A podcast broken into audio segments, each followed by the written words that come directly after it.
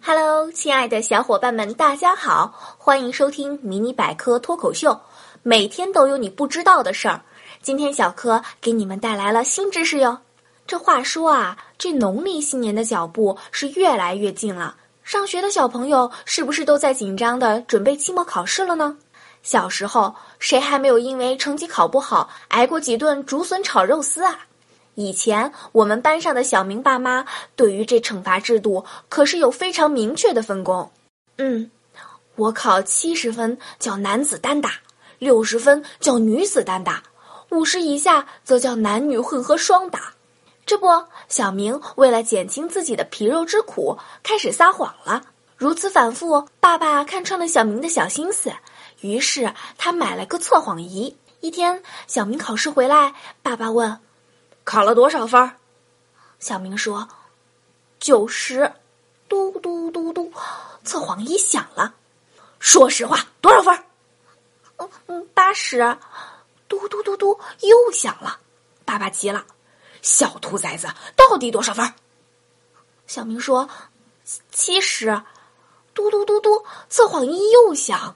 爸爸气得浑身颤抖的吼道：“说实话。”小明说。四十，嘟嘟嘟嘟，爸爸实在忍不住了，说：“你枉费我一片苦心啊！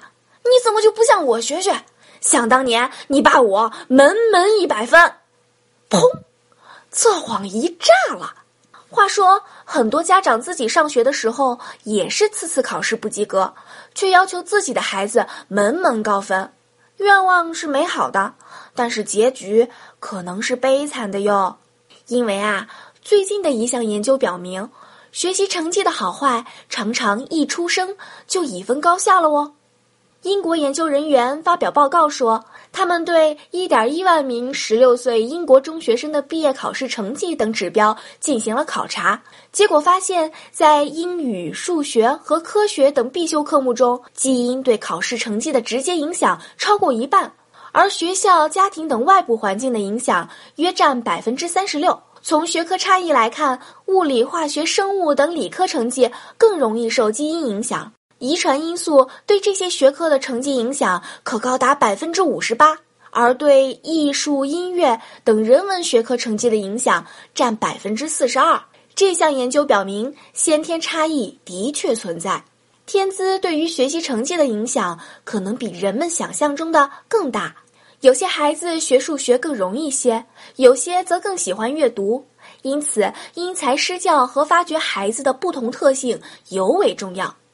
可是，谁又能保证当初学习成绩好的那一位，将来一定是最出色的呢？在我看来，学习成绩只有在学校是最好使的，出了社会，最重要的其实是你个人能力。如果你对数学不感兴趣，但是对英语却情有独钟。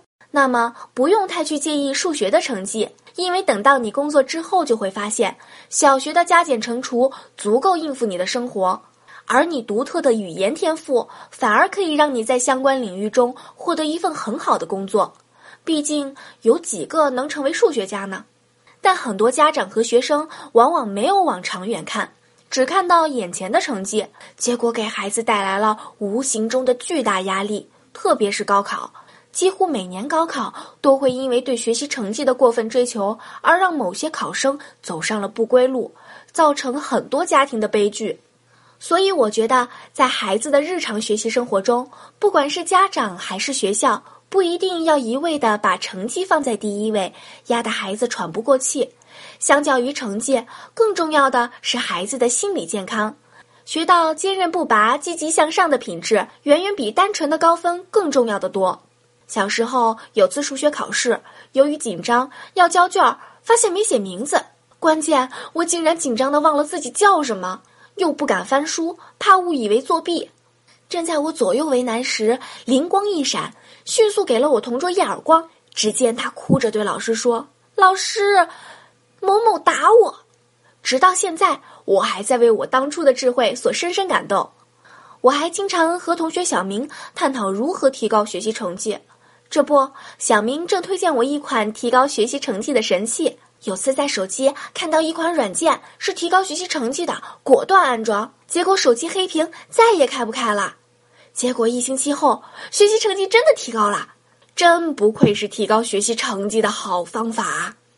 大家不妨也可以把这个方法运用到你的工作生活中，很可能一个星期后，你的工作效率提高了，而且拖延症可能不治而愈哦。好啦，今天的节目先到这里啦，喜欢的小伙伴们点点订阅哈。想要 get 更多技能，微信、微博搜索“百科知识”，微信号“百科 ZS”，关注解锁新知识。我们下期见喽！